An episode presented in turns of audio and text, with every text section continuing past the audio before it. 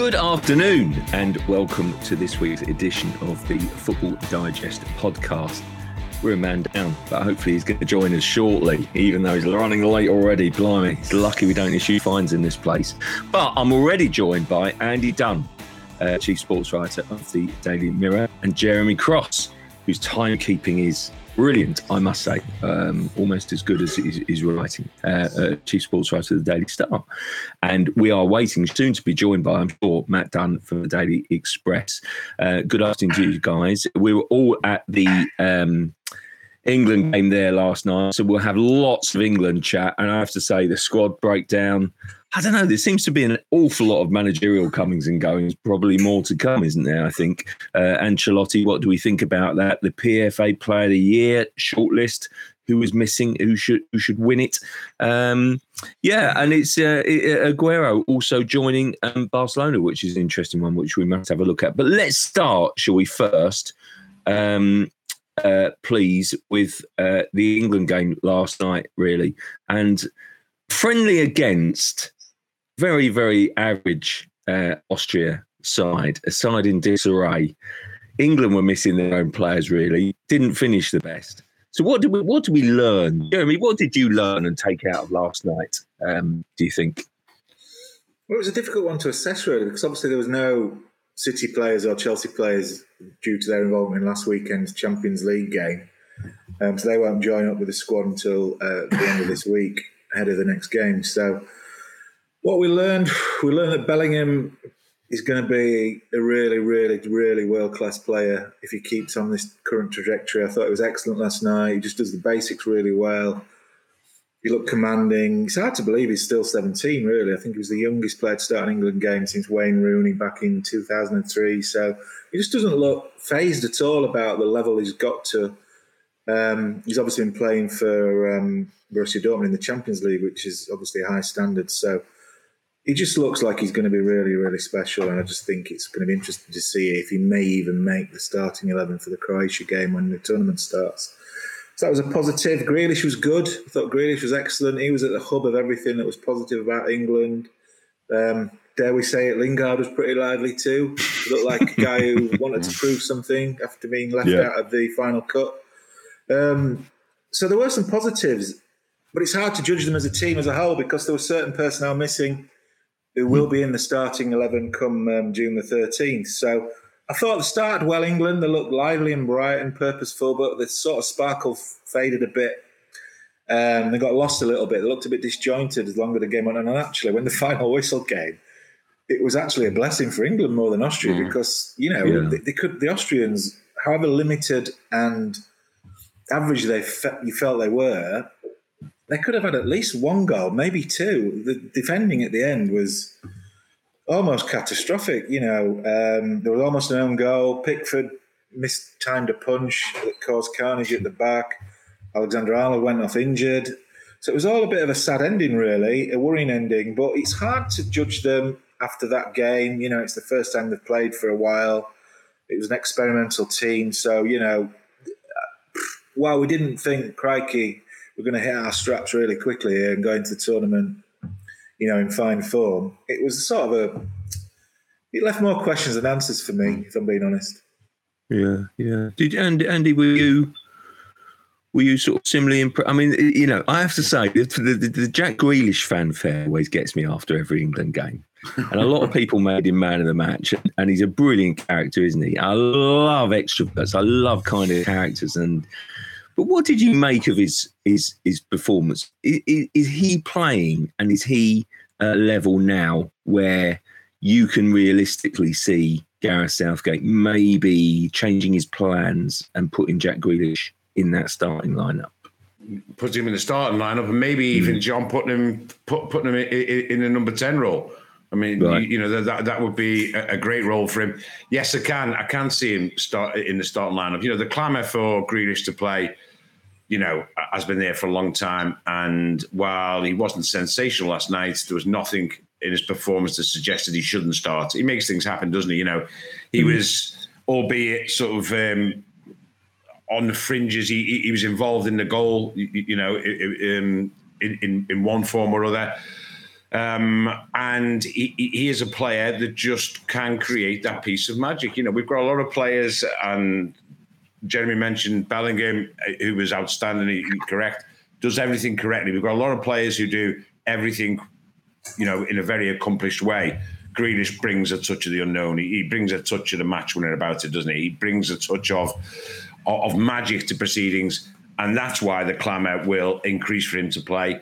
He, he lifts um, a team out of the ordinary, and that, and that's why I think he'll play. On the negative side, Jeremy's gone through the positives there. I mean, just being sort of um, to give the balance, the negatives to that was that Jack Grealish then was had his his leg encased in, in ice, which he says obviously is just you know routine and a precaution from this injury that forced him to miss three months of the season. Um, so we had Grealish encased in ice, Alexander Arnold limping off and seemingly certain to limp out of the Euros. Jordan Henderson crying off because he didn't feel right in the morning. Jadon Sancho not well. Harry Maguire nowhere near. So you know there are a fair few negatives as well about about the initial stages of this preparation for Euro 2020.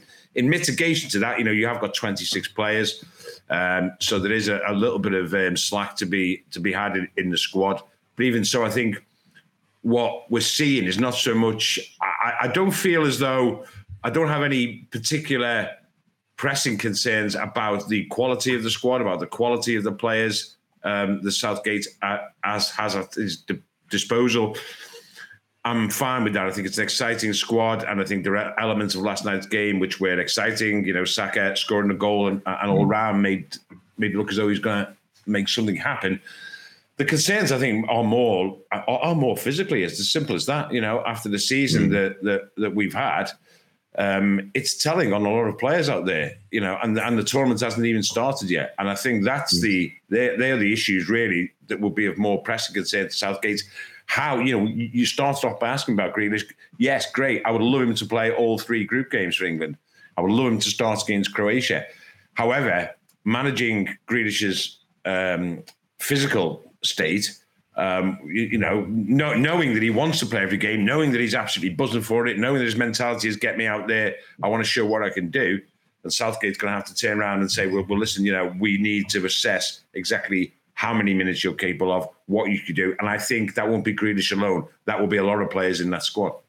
Yeah, no, it's, it's a fair point. Will Cumberton actually has, has sort of posted a, mm. a, a, very good point, actually saying we didn't play 5 3 2, which is what we've what we're playing at the Euros. The only thing I'd say about that, it will, Will, I'm not sure anymore that South. I mean, I think if Southgate has the personnel, then I think he'd prefer to go back to a four to squeeze all his mm. attacking players in. If I'm honest, um, you know, is, is this we don't give away anything to the away to the opposition, or just we didn't because we didn't have the personnel?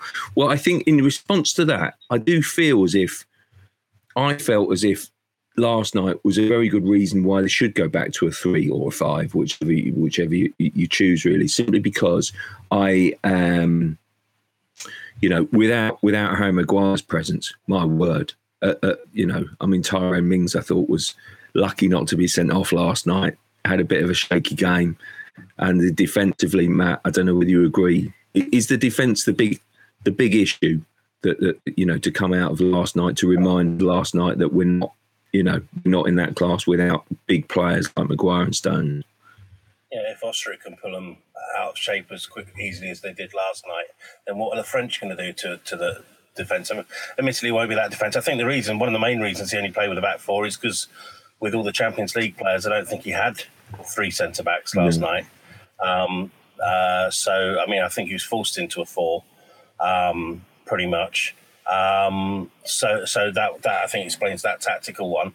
But yeah, increasingly, you think we are going to need that that third. If Maguire's not going to be fit for the group games, which is you know no one's ruling him in particularly hurriedly, hurriedly at the moment. I mean, it'll be different when he's met up uh, and got a bit of training under his belt. But the, that Croatia game's coming up very quickly.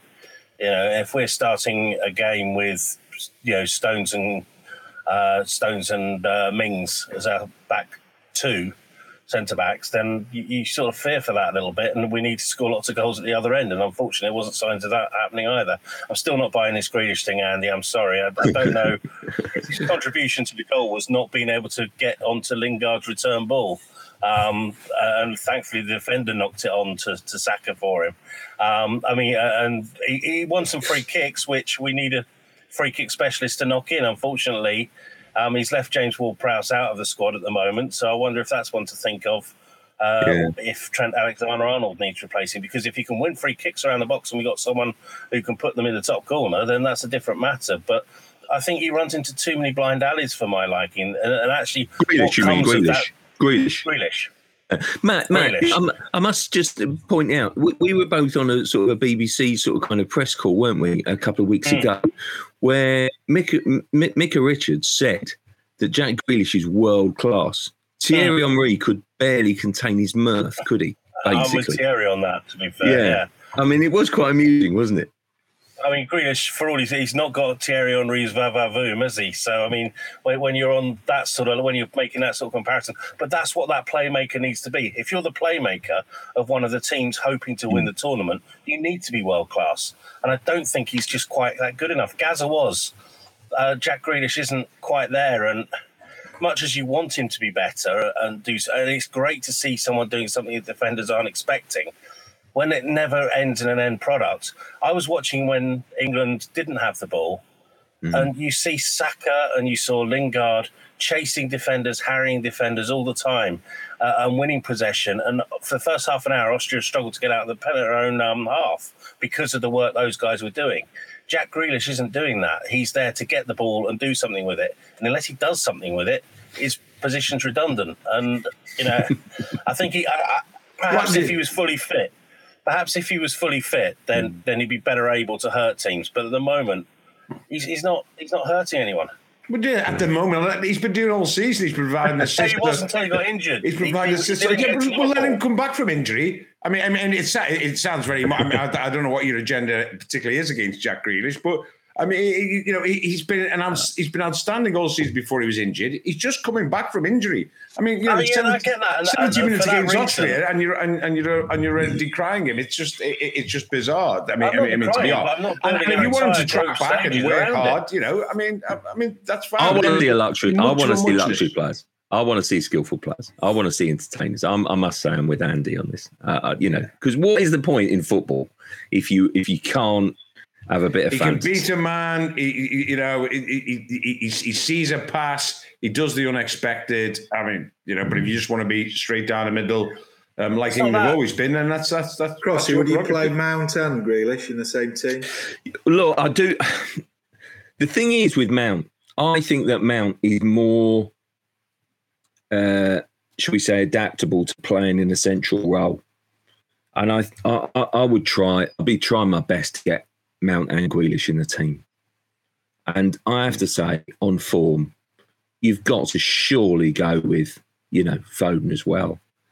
Yeah. You somehow got to get a system that, that enables you, surely, to get your best and most attacking, most exciting, skillful players in.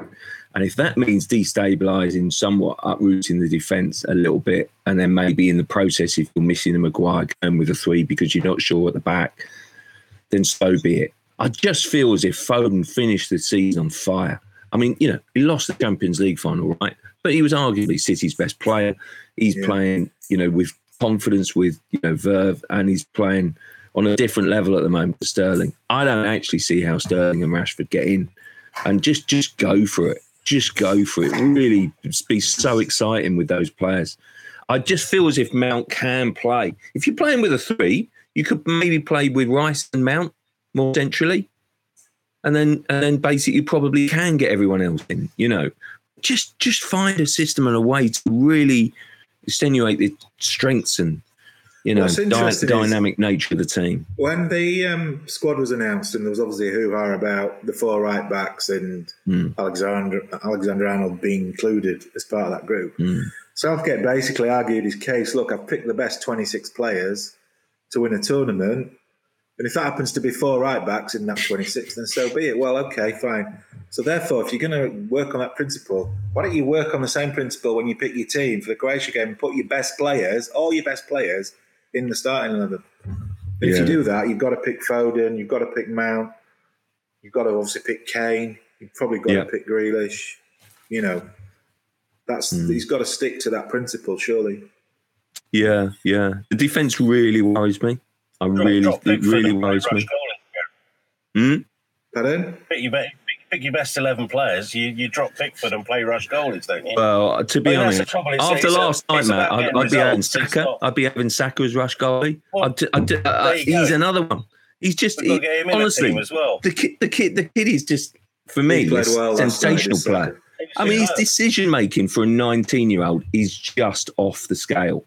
He's just, I've never seen anyone like it. He, he always, he's, he just never wastes a pass. And Bellingham, got me as well. Bellingham, as well uh, you know, sorry. We've got to get Bellingham in the team as well yeah. now. Well, I know, I know. Yeah. I, I tell you John, it does seem strange. it just get me have defenders. no, it, does seem, exactly. it does seem strange, John. You, you, you mentioned the maybe the defensive issues, the thing, mm. things that come out of last night. You know, when when when actually England kept a clean sheet. But I think you're right. I think they were in disarray um, certainly later on in the game. And listen, I think we all accept now that Maguire will be very, very lucky to play. Well, certainly any part in the group games. Um, I, am skeptical whether he plays any part in the tournament at all. And without him, you do wonder what that defense is going to look like, what that combination is going to look like. You know, mm. in in this in the, in the central area, I do think you know you you highlighted the Mings rush of blood that wasn't noticed. You know, Conor Coady, while he was very vocal last night, I don't think you know looked particularly um, sort of sound um, yeah, last night. I thought he was the better two. I do. Yeah, I, I mean, I, and I, I, just think you know that is where the worry is. You know, that is where mm. without Maguire, you assume they'll probably play um, a three, um, but then you look at the personnel in that three, presumably be John Stones, Walker, um, maybe even Carl Walker, and say Conor Coady um, or Mings. Um, and you know, I'm not sure. It doesn't fully. As as one of the lads, I can't remember it was you, Jeremy or Matt, who mentioned it. You know, when, when it's okay against Austria, but when you're coming up against you know mm. a forward line, say that someone like France can can produce, they could play France in the in the in the first knockout round, of course. You know, it's a different story against um, Mbappe and Griezmann um, and others. So I think that that is probably the, the worry that, that, that he's got. And you know, and, and, and as much as we laugh about it, you know, the, those options you know, with Alexander Arnold out. Listen, maybe if he is out, Alexander Arnold, maybe he replace him with, with, a defender. You know, maybe a, maybe a Ben White um, or mm. Ben Godfrey. I thought he was terrific, Ben White, when he came on last night. You know, yeah, and Ben, ben White Godfrey is a cracker. Well, I know Ben White, but Ben White is a terrific England England player yes, in, the, so, in, the, making, in my, in my view. But um, I mean, it's interesting, isn't it? I mean, the Austria Austria team is led by a manager who's under incredible pressure at the moment. The fans calling for his head. He's the first German to ever manage Austria. He's accused of being far, far, far too conservative with his tactics and uh, picking a ridiculous amount of players in the German Bundesliga, which hasn't gone down well in Austria. And, then, and yet Southgate has, I feel, as if, you know, taken a bit of criticism. Not, not often he gets it this week, but by including the four right backs. If we lose Trent, one of those, uh, trademark, obviously copyright Trent, um, who who I'll go around the room if you like, go around the virtual room. Who would you bring in to replace Alexander Arnold? Jeremy, let's start with you. Can you go move on to someone else while I have a little think about it? No. That's that's why we I, come to you to put you. Tell you what I'd do. Good to meet Fish. I, will go Jesse Lingard. Right. Another attacking player. I would, I would go Jesse Lingard. Well, I, I just think that the, the, the, squad of 26 allows you to have um, an extra attacking option. We don't, I mean, no matter what Gareth says, you know, and I thought he was a bit tetchy when he when he was um, asked about the four right back questions. Mm. You know, this this line that I'm taking the best footballers. You know, I don't see. I don't. He, he says you, you may see them as four right backs. You know, I see them as four footballers. Yeah, yeah, that's all well and good. But the bottom line is, the reason why we see them as four right backs is that every single week we see them play, they're playing right back. No, you know, I mean, normally they're playing right backs. They are four right backs. He doesn't need four right backs, you know. And and the fact of the matter is, is that is that an extra attacking option is you can get one in a squad of 26. And one of those four shouldn't be going anyway. Now you can take your pick of it might, might be. You know, some people might think, you know, well, okay, we don't need Kieran Trippier. Some people might think, you know, not Reece James. Some people might think not um, Alexander Arnold, John, to give him his full surname. And or some might think Kyle Walker, not many would think that. But you know, I, I, think this allows him to get a little bit more balance in the squad. You, you know, I mean, the bottom line is, is, is that over a quarter of the outfield players are fullbacks. You know, we have mm-hmm. six fullbacks in the team. You know, I mean, don't forget, you, you know, fullbacks can generally operate on either flank as well. You know, Kieran Trippier was operates mm. on the left flank last night. So we don't need six fullbacks. And, you know, no matter how good footballers they are, we don't need six fullbacks. So take five and take an extra attacking off and take Jesse Lingard. I mean, maybe one of the guys will take Ollie Watkins, and and, you know I, I, wouldn't disagree with that. But for me, Lingard in, um, he's had a good end to the season. He scores stuff, he creates stuff. He helped create the goal, Matt, um, as well as Grealish, and um, and he's done well before for Southgate, and has and, and has tournament experience. So to me, yeah, Lingard. I thought Lingard played last night. I think I played like he wanted to last night. But what I would say again, and it sort of comes back to the I mentioned, touched upon it earlier. If we're going to win, score goals, we've got to find a way of getting the ball in that net. And I think having a player like James Ward-Prowse who can score a free kick mm. is another dimension. If I mean Grealish, for he, he, does draw a foul. He's he's brilliant at it. You're not playing though, are you? So... Well, if late in the game so you're playing you know, Ward-Prowse to take the free kicks that Grealish isn't going to get because you're right. Je- the trouble with Jess Lingard is I don't think anyone gets particularly excited if we're chasing a game and Jess Lingard comes to the touchline ready to come on. Um, as much as he's a great team player, I don't think he's a sort of impact player that that perhaps a Grealish would be if he doesn't start.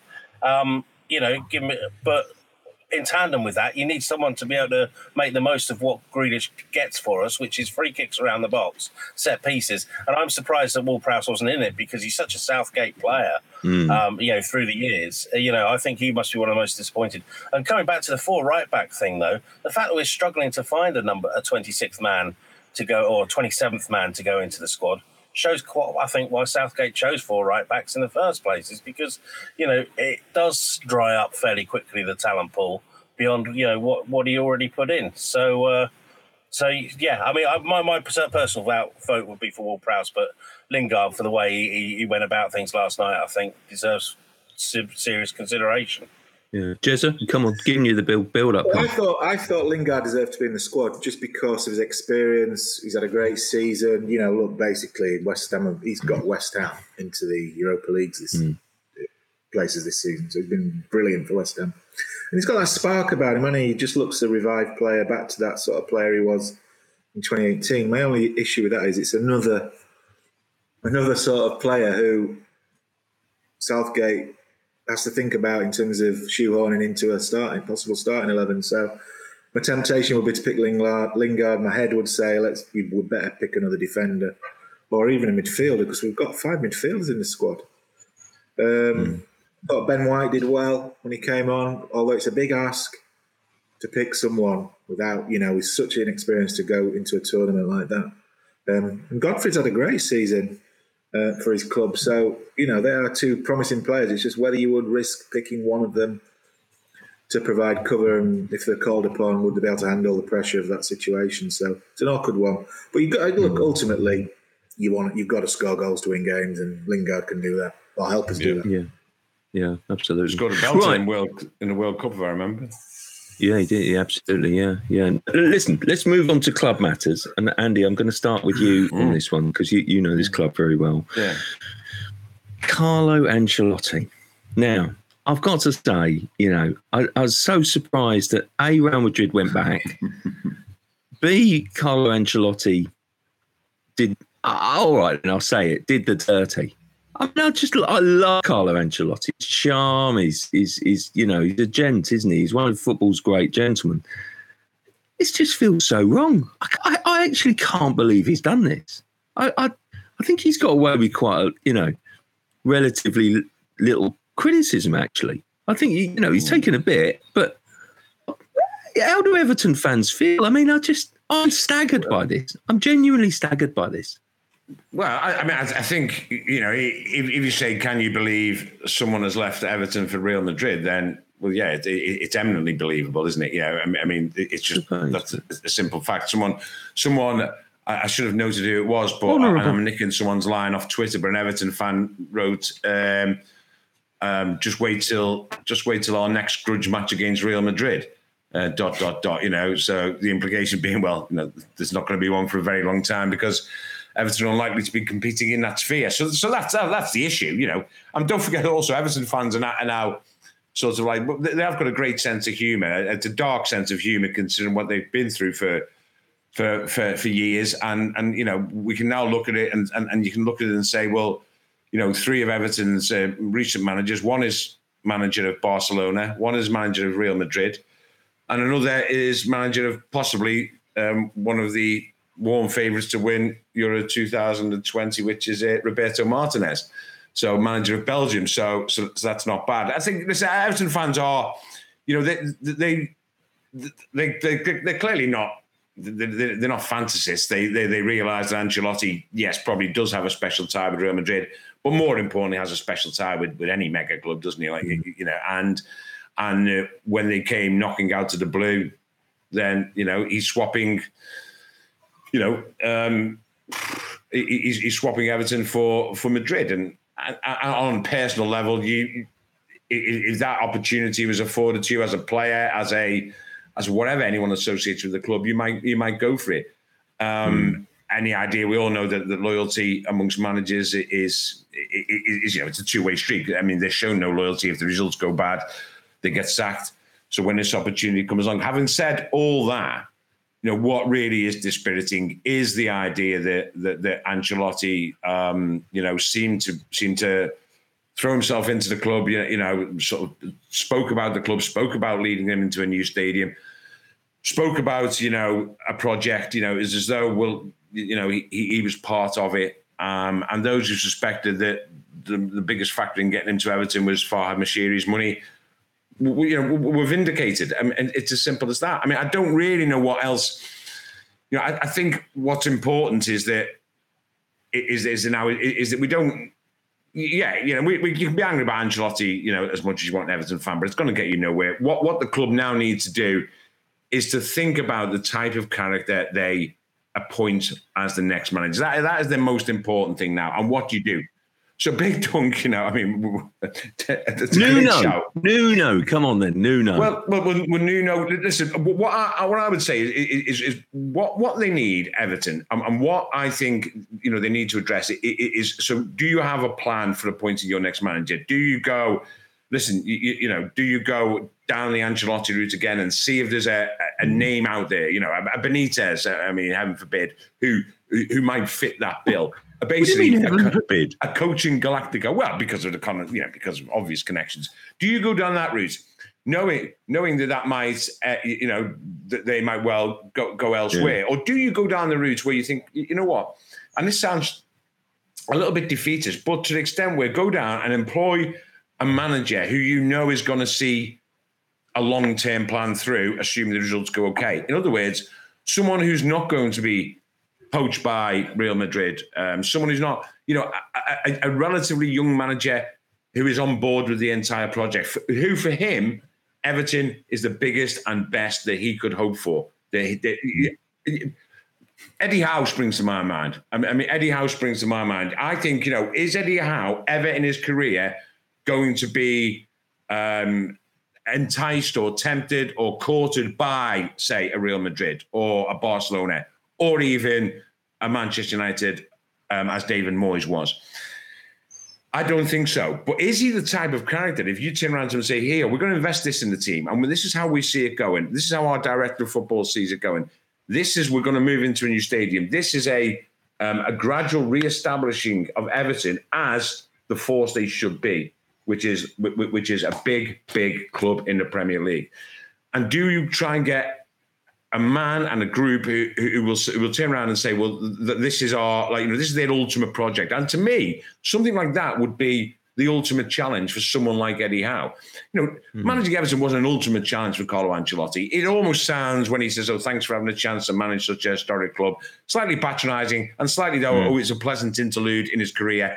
And now I'm going to resume my time on the merry-go-round of big elite European clubs. That's what it sounds like now at Ancelotti. Mm. Let's get someone who, who who actually will see a project through. To him, it will be the be all and end all. He will see it long term wise, and I don't think Ancelotti did that. Um, and certainly, obviously, when Real Madrid can call them, they didn't. So I think it's it's what they get right. Is it a kick in the teeth for Everton fans? Absolutely, it is. But is it one that was always, always, no matter how slim you thought, always a possibility? Yep, of course it was. Ancelotti's a, a European elite coach, part of that cabal of elite coaches, and they tend to get moved around um, quite regularly. Mm, Bummy, you've really surprised me there because I just think almost what you're saying about Eddie Howe is is saying, well, you know, let's put a limit on what we go for because frankly. Yeah you know, if we go higher, then we'll just lose him anyway, which well, seems no, remarkably defeatist. I, yeah. I, guess I guess others would say realistic. Well, that's what's happened in recent you know. history, though, isn't it? Yeah, yeah I get that. I get that. Yeah, and, it sounds that way, I guess, and, and, and I guess you're you're, right. Um, but I guess a left field option, Donny. What about Gerrard? Yeah, I heard them I, discussing that on the radio this morning on the drive. I mean, yeah, he's, drive he's clearly ready for a, a, job in English football. He's, he's, I know. He's I think Rafa Benitez is definitely more likely than that. I'm surprised yeah. that you're so dismissive, Andy, about Rafa, simply because you know it was interesting to me this week, early in the week. Jamie Carragher was saying Rafa would be a perfect fit. I, I think Rafa's that, yeah. up for uh, Rafa's clearly up for a job back in. I saw country, that. Yeah, I, I, I, I think you slightly underestimate, and maybe I think Carragher was probably being um, I mean, shock or a little bit mischievous. Um, that suggestion, you know, I, I, I, do think that that while while you know you have had movements between the two clubs, I think a new Everton manager who Everton fans would want to be completely and utterly um, um, committed um, and immersed in, in the long term project in the same way, say, that Klopp um, was at Liverpool. I suspect an ex Liverpool manager or a living Liverpool legend such as Steven Gerrard might not go down too well.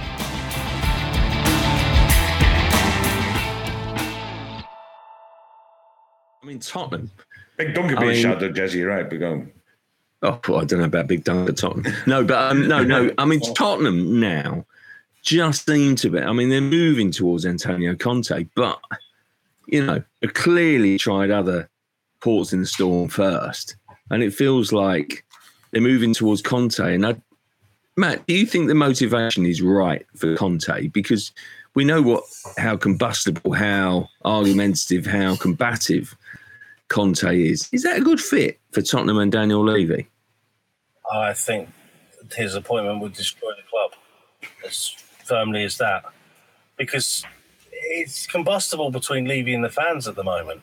He's written them uh, an abject apology about the Super League in mm. which case, where he said he's promised the next appointment would go back to the principles of the club, attacking creative football. And then the next minute, he's talking to Antonio Conte, who's Chelsea for a start, doesn't play attacking football particularly. I quite like his football. I've got to say, I quite like not, his football. But he's kind of pigeonholed as not Spursy. Um, right. He's basically he's another he's another Mourinho, Mourinho plus, if you like, an attempt to try and scoop mm. some silverware. It shows what Levy thinks of the fans if he appoints him. And when it goes wrong between the pair of them, because I don't think that necessarily, uh, like you say, that could be an accident waiting to happen, mm. then you've got absolute tur- turmoil at the club again. All the time, when you've got fans back, you've got to start filling a 60,000 stadium. Spurs have done that under Pochettino. They, they weren't, you know, at White Hart Lane, there wasn't queues of season ticket holders. I mean, they've got to get show they they're a big enough club to fill that stadium every week with the right pl- players on the pitch and mm. actually compete at the top of the game. And Pochettino, as soon as he came close to doing that, they sacked him. Um, you know, on a blip at the start of a season. So I think going back to Pochettino makes a lot more sense for the club because it shows that Levy has at least some sort of sense of rapport with the fans. Uh, and you know, uh, and, and obviously the pair of them will get on. It won't be the same again, and it never is. But but Conte just seems to be a, a, slap across the face of those Spurs fans who you know don't want him at the club anyway. Mm. yeah, he just seems like he's sticking two fingers up to them. Yeah, did it really struck me as a strange one as things obviously moving apace yesterday, particularly. Just bearing in mind the previous week, you know, this the smoke signals were, were very much still going for Pochettino, and then basically, you know, Conte is on the list, but basically maybe far down simply because of this reputation and because he's high maintenance. And we've we've you know just had this experience with Jose Mourinho, and it seemed to me that Conte was no, it, it is it is a strange one, and yet another you know. I mean, for people who don't understand the dyma- dynamics of, of, of London football, I mean, there's real hatred there and rivalry between Tottenham and Chelsea, and it's just you know, mm. It's uh, it's Chelsea's number one enemies as well. So I don't know whether that sort of slightly taints Conte's legacy at Stamford Bridge, but it's certainly an interesting one. Let's look at the um, uh, Player of the Year and the PFA nominations. We should stress on this one that basically the uh, the votes I think were cast by the players in. Um, uh, in mid May. So it does seem crazy. Here's the thing we all rave about N'Golo Kante and say, oh, he's fabulous, isn't he? You know, he's amazing, you know, delivers yet another performance, you know, out the top draw in the European Cup final. He's fabulous. And yes, the voting has been cast, but we're not saying that, that, that Kante is the best midfielder of his type in the world based on one performance, are we? And yet still he doesn't make the shortlist, which you know either is or he isn't. You shouldn't be judging on you know players on one game if if you see what I mean.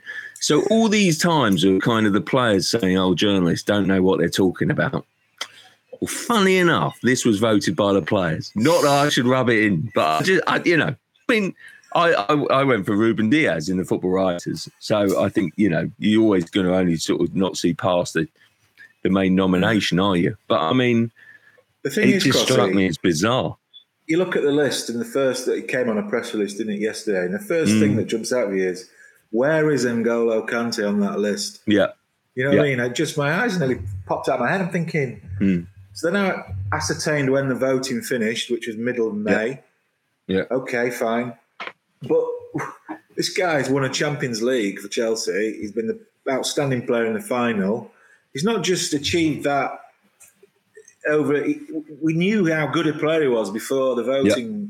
was counted. He's not just become an incredible player in the last fortnight. He helped Chelsea get in the top four. He helped um, he helped them get to the cup final, FA Cup final. Mm. I just think, well, it's a simple solution. There.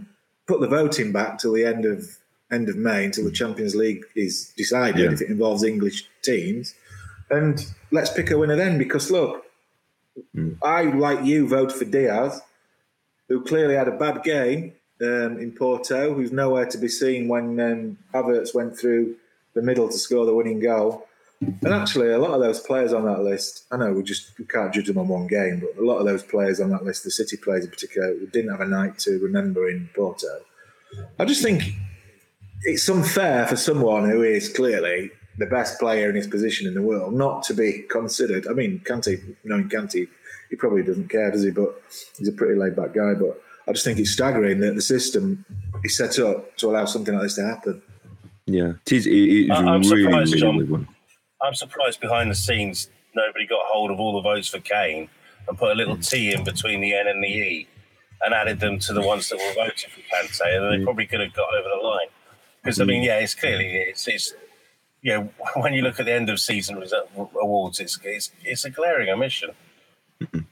Well, no, it is, a, it is a bizarre one. It is a bizarre. Uh, listen, I'd have Harry Kane in there all day long because as an individual, well, yeah, but, you know, fantastic. You know, hey, look, all I mean, the players on the list deserve to be on the list. Well, the only one. Okay, okay. The, the, problem is that one of the most deserving players to be on there, if not win it, is not even on the list. That's the issue. Yeah. Well, yeah, absolutely. I mean, I, I mean the only one I'd slightly take issue is Fernandes. Really, I, I, you know, I'd have Kante over Fernandes. If I look oh, into it, edge one out, Gund- Gundogan, Gundogan, I think had a wonderful purple patch when when City yeah. were firing and deserves to be in there. Absolutely, the yeah, yeah, fabulous. And that was the pivotal period, wasn't it, in their title chase, and that's why they won the title. I do think what, what ultimately have United ended up doing it doesn't matter what United. Is it? I mean, Fernandes has been, you know, outstanding for Manchester United, and it is actually called the Player of the Season, as in the entire hmm. season, not just the Player of May. That's called Player of the Month award. Um, and you know, it, it's. I, I, I heard no one, Absolutely no one. Now let's let, let, let, let's get our hands up here, chaps. We had the Football Writers Association uh, uh, award, yes, and mm. when hmm. we voted for it on our voting closed um, and on the first weekend of May, I think. And how mm. many voted N'Golo Kante again?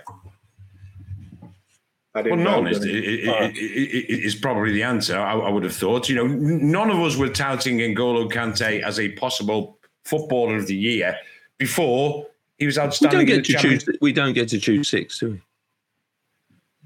No, well, well, well he wasn't so in our top six. Let's put it that way. No, no, hang on, guys, hang on, guys. We are talking about a player of the season, as in the entire season, which started, uh, you know, which starts back in well, then mm. when this one started September, wasn't it, or, or and goes on for the, for the entire season.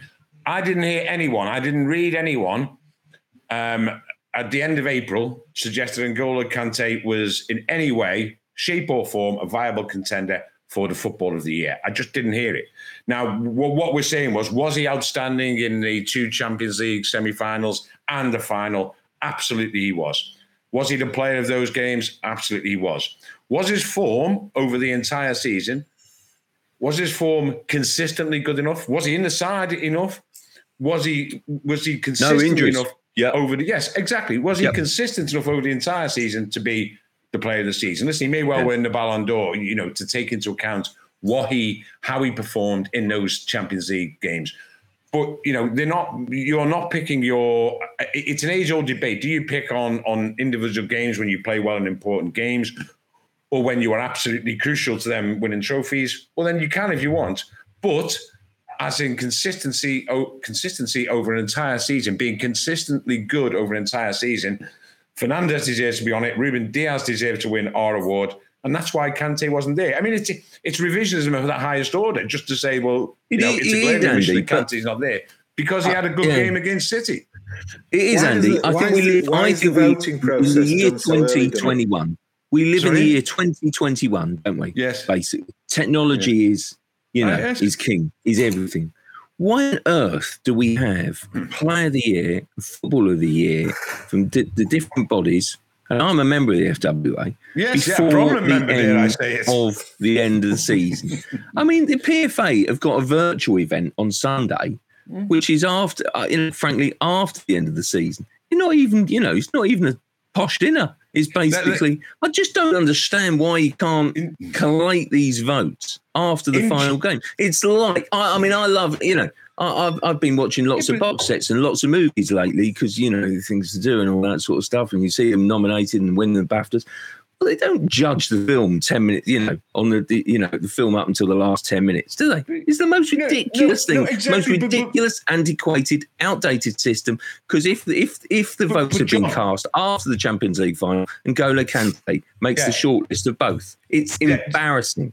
No, it's not. Don't be ridiculous. No, the process is embarrassing. The process is embarrassing. Okay, John. No, you, you, you, don't. You don't judge. You don't judge uh, uh, um, the the BAFTA or the Oscars on the first ten minutes of a film. Likewise, you don't just judge it on the last ten minutes of a film. There isn't an Oscar for the best ending to a movie. You know, and, and no, and but you wouldn't. You wouldn't. You wouldn't no, say no, it's a mo- mo- movie of the year, basically, without watching the last ten minutes. I mean, I mean, Kante wins the award for for best ending to a season, without a doubt. He, he is the player of the latter part of the season. Is he? And, and let's face it, when we're judging our awards, we tend to judge them. It's not actually in the parameters of the award, but we tend to judge them on the Premier League, don't we? We, we tend to judge the contribution to the Premier League. Hence why N'Golo Kante won Player of the Year and Football of the Year in 2016-17 for his contribution to Leicester City's title. That's why he was given that award. We judge it over the whole season, over the 50 odd games that these players play, that Dias played, we judge it over the 50 odd games he played. We don't judge it over Dias having one bad night in Porto or Kante having a good night in Porto. We know Kante's a fantastic player. He was a worthy winner then. And I'm mm. sure he, you know, few people would have quibbled about him if he'd been on the shortlist. But the fact of the matter is, it's over the entire piece. You know, again, you know, I, I, I refer to the fact that I read very little or heard very little ahead of the end of April about Kante having an outstanding season. In fact, if I heard anything, I heard that he hadn't been as effective as he normally is. I didn't see that much of him because I didn't see Chelsea that often live. But if I read anything, it was that, you know, what, I read what's happened to N'Golo Kante. Oh, hang on, he's player of the year. But Dunny, you know, you use the film analogy. Yes, I know. Come on. Don't we judge a film on how good the ending is? I do. yeah, of course you do. How good an ending to a film is determines whether you like it or not. And I just think, do. like Crossy says, it's a simple thing. Can't we just change the procedure where all the votes are count, cast and counted at the end of May? Mm. After all the games of European games have been finished, and then we have a, a winner, a fair winner. So no, yeah, I just think it takes place too early. That's all. That's all what would be fair about someone winning a Player of the Season award on the back of three or four good games at the end of a season? But Kante's played more than three or four good games. Well, I, he's just finished off. A, he's just it, finished it off. A, it must be honest because I, have been reading much about them prior to prior to this. Well, he's the, turned the what was a good season of him into a wonderful one. He's won Champions League. Yes, I mean, now Kevin De Bruyne in the final. Just, it, it, it's how, how how you want to judge it, isn't it? How you you either yeah, judge on, the, on the entire the votes are cast too soon. That's all. Yeah, yeah, they, really, I mean, they really, really are. I, am more upset by the process rather than the um, rather than the outcome. Uh, you know, process... I, I, just, I, just, don't think we can say that N'Golo Kante is, is, you know, has reinvented the midfield role, which arguably he has, uh, and then basically just judge it purely on the one game you know, he's he's either that outstanding player, or he's not, and that's that's my point. But you know, I'm on my high horse here. But you know, well, yeah, but, who's going to win then? Anyway, who's going to win it? Well, I, I don't know. It's Bound to, be City, bound to be bound to be a City Ruben player. Dias will win it again. It's got to be Ruben Dias, yeah. For, for, recognition of what he's done over the entire season, you know, and, yeah. and, and and that's what I mean, there are, by the way, the, the process. You, you know, it, it's a it's a long bit. It's just a question of when you want your your award to to be announced, and you know, both the football writers and and the players, uh, the PFA, you know, wanted to be wanted to be relevant. Basically, you know, wanted mm. to hmm. be while as football. You know, it, it's at the crescendo of a season, rather than say, okay, okay, well, well, let's all vote now and everyone's yeah. gone off on holiday, and, and you you mentioned in sort of June mm. that Kante's your the, the Young Player of the Year award's a big call as well, and you've got Foden, Saka, Rice, and Mount. Yeah. I yeah. mean, good, good luck picking a winner out of Foden. And Well, I, I, I, I surely I'd be looking between Foden or Mount. Surely, yeah, that's a big call, isn't it? Uh, They're both yeah, deserving of it. Yeah. Oh, absolutely fantastic. They, they need fantastic. a sort of two clear category for that, though, because that feels like CBBC and CBeebies all wrapped in together. You need a sort of like a young player of the year and a toddler's player of the year because some of those players are so young that, it's almost like a different, yeah, five years between uh, Foden and uh, and someone like Trent Alexander Arnold. I think we've got so much young talent coming through that, that perhaps we need a yeah a, a nippers player of the year or whatever for all those teen yeah specifically for teenagers because because some of those yeah like you say Trent Alexander Arnold's been around for ages, hasn't he? So mm. you know it's. Uh, I'm just impressed, Matt, that you're expanding your uh, range of television viewing. It's great. Well, absolutely. Well, yeah, every day's a school day. absolutely. That's right. from Mr. Tumble. absolutely. met, met Mr. Tumble. well, doesn't that surprise me? Um, right, guys, I'm gonna finish right on the. I think this is a good one. From I hope you've done your. I hope you've done your homework, guys, and read the script here because you know. But I, so I'll just in case you haven't, I'm going to start you off with one. Um, so, and and this is a bit of a broad broad one, right? What is the funniest, best, weirdest moment while covering an international tournament? well, I'm going to start you off with uh, 2002. Uh, going to the Japanese training camp, uh, the Argentinian training camp, I should say, yeah.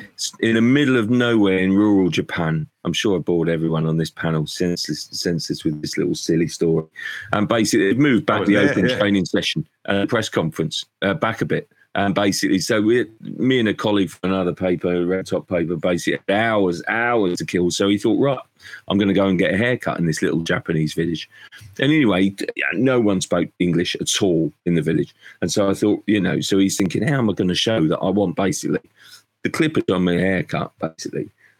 I want a number five all over. And he's going, number five. He's sort of, you know, holding that up and sort of trying to sort of remonstrate with him, get the Clippers number five. And then finally, he sees a picture on the front page of the paper of Rio Ferdinand.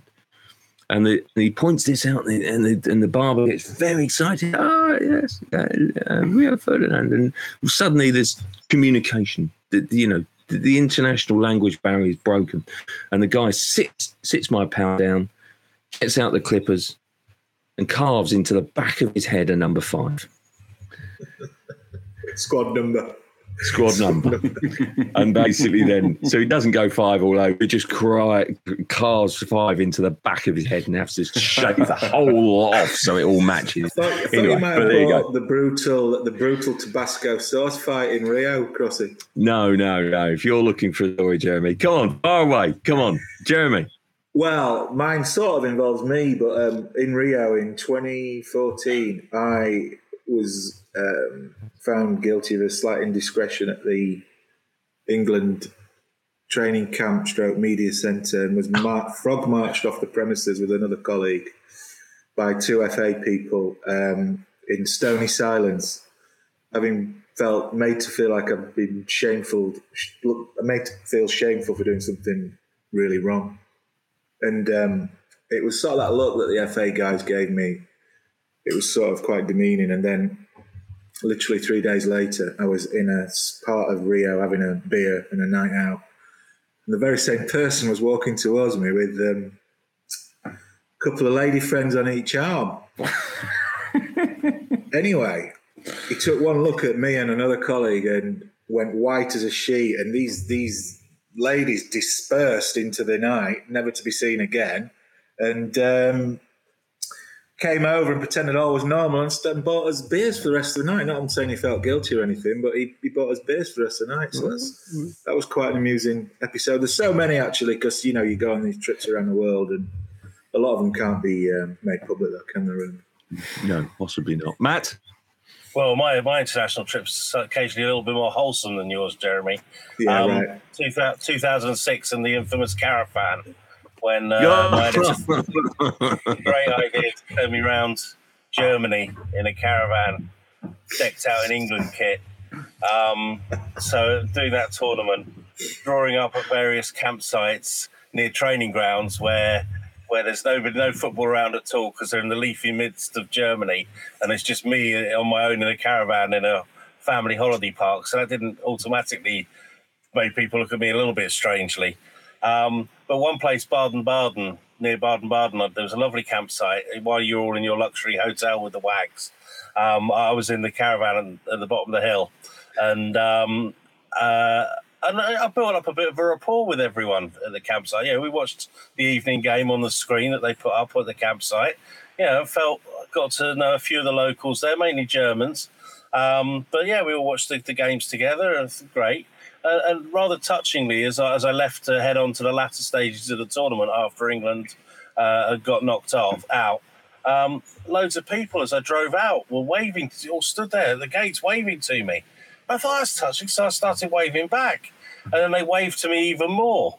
And I thought, oh, that's they must really got on with me. So I'm waving back again, and then they said, no, no, look, and I've forgotten to unplug my electrical cable and I had a 50 foot cable trailing behind me at the back of the caravan. And they wanted to warn me before I knocked some kid out. But uh, yeah, the, the, the, adventures in the caravan were, were, were, a slightly different international trip, definitely. Yeah, yeah. Do, do, do, you remember, John? you, you, you, just talking about uh, about Japan. There's so many stories um, from Japan. I mean, not least of which that, that Sven took us on a pre World Cup training camp to an island off South Korea called Jeju, a honeymoon oh, island. Oh, yes. I mean, typical Sven. And um, and that was one of the most uh, remarkable trips um, uh, that we that we had. But also, do you remember when after beating Argentina um, in Sapporo, and one of the lads from the press association got on the wrong coach the next day? We were staying in the same hotel as the Argentinian team. Yes, and I yes, think it was yes. was it was it John Curtis? Is that was yeah, that yes, no, no, not John Curtis. Oh, it was it. Yeah, it was. Yeah, yeah it was. And when he yeah. got on the coach, that we but we, we, were staying with in the same hotel as the Argentinian team. When it went the next morning, John was on the on the got on the wrong coach, and and like you know, I, I, quite a character. I, I, think he was a bit short sighted. Steadfastly refused refused refused to remove to, to, to move, even though Batistuta was saying to him, "Listen, mate, look look down there," and he's pointing out, I don't know, all the other players who was playing that game for Rotherham, and he said, "No, no, that's your coach," and of course we're on the other ones. But Matt Matt mentions, I mean, as you say, so many, but Matt mentions. Um, uh, Baden Baden and the Wags Hotel. I mean, which I was fortunate enough to spend a month in. And really, I mean, you'd have to have a separate podcast on that entire experience. And I'm sure mm. there has been mm. that entire experience. I mean, you know, I mean, just, just, just, just I, I don't know. The, the most remarkable thing was every morning when you went down for breakfast, and the wags would go straight to get the newspapers. The English newspapers would come in and bang, they'd all be gone. And, and of course, they were looking to see if they'd been pictured, you know, on the front of this newspaper. And if they hadn't, then then then quite coincidentally, they, they, one of them would get you know into a training gear and go out and have a public workout in the park. And it was just, and then if you remember, it, it was it, was quite fraught between the the press and and the wags and their families because obviously you know we've written stuff about their loved ones all all all season. Some of it might not be you know very complimentary. So after a few beers at night, all that came out. But of course, God rest his soul, um, Neville Neville in Baden Baden was him, the, the, guy who sort of took it upon himself to have a to be um, a coordinator of, of, the social activities, and um, and he was brilliant. But um, I just remember, I remember um, one night, um, and they were all, and we were having a drink with Neville, and, we had to point out that, that there'd been this picture of him with all the wags in in in, in the restaurant. What was the restaurant called? I can't remember. What was it called? Oh, they they adopted the restaurants and and basically it sort of reached a peak where where it was almost surreal. I mean, it was almost surreal what what was going on there, and and it was just as I say, so many tales from there, and and as um, as the lads say, so many that, that can't be repeated. But that is when you actually thought England. I think that was that was a point at which you thought you, you know that's never going to happen again with England. Like you know that was that was peak Sven, and it was just uh, as I say, there was a tale every day. You know, you'd be bumping into Posh in the lift. You'd be you'd be having a chat with Colleen, you know, at the bar, and it was just surreal. The whole thing was just surreal. Yeah, and of course, and then yeah. on, the day before the game, the day before the game, every time a day before the game, you think, what's going on here? Like, who are these people just come into? Because it's quite strict security, but these like three or four people would come into the the sort of function room and get all this gear out and whatever. And it was people from um, a fake tan company who were coming in to, to, to get everyone fake tanned up for, for the next day's game, in prep for the next day's game, a pre-match, Fantastic. pre-match bake up. Oh my word! It was great. Fantastic. But what I would say is, is that almost by the end of it, you know, everyone got on great, and and and and, and, and you know, mainly it was just it was a nice atmosphere, funny, but it was just you know surreal. That has to be said. Yeah, yeah, blimey. no, that that was um, great memories. I have to say that was ridiculous. That was a soap opera at its peak, oh, it? It's it, never it been repeated since, has it? You know, it, ne- ne- ne- never ever been repeated. I remember, yeah. uh, and of course, I remember, actually we, we mentioned Jamie Carragher. I remember his family was staying down. In, they weren't actually staying in the hotel, but they were staying in a in a in a in a sort of um, a smaller hotel, like a bed, and breakfast. Great, great, great family. You know, brilliant characters, um, and and that was called the House of Scouse. And, uh, and and and they would come down, they would march down to the hotel, and they were brilliant fun. I remember playing golf with with, with Jamie's dad, Philly, brilliant guy, and um, and I remember playing, and they were playing an England kit that they they nicked from from from the England training session. Not Nick, sorry, Fantastic. not Nick, borrow or or was was was was, was service requirements, um, and it was just yeah, it, it, it, was a it was a great it was a great experience, and as I say, it won't be repeated again. But you know, I, I think I think actually the players quite liked having the families there, albeit I think yeah. some were a little bit embarrassed by some of the headlines every day. Fantastic. Love it. Love it. I don't think we'll ever see that again, but there you go. There you go. No, it's great, great fun. Guys, thanks so much for joining. And uh, thanks everyone at home for for, um, for watching. It's been uh, it's been a, a good uh, this time next week, by the way. Well, the Euros will be right upon us, won't it? Really, you know, incredible. It seems almost surreal saying it. Actually, it doesn't seem um, doesn't seem possible. But there you go. Anyway, we're looking forward to it. Thanks so much for your company.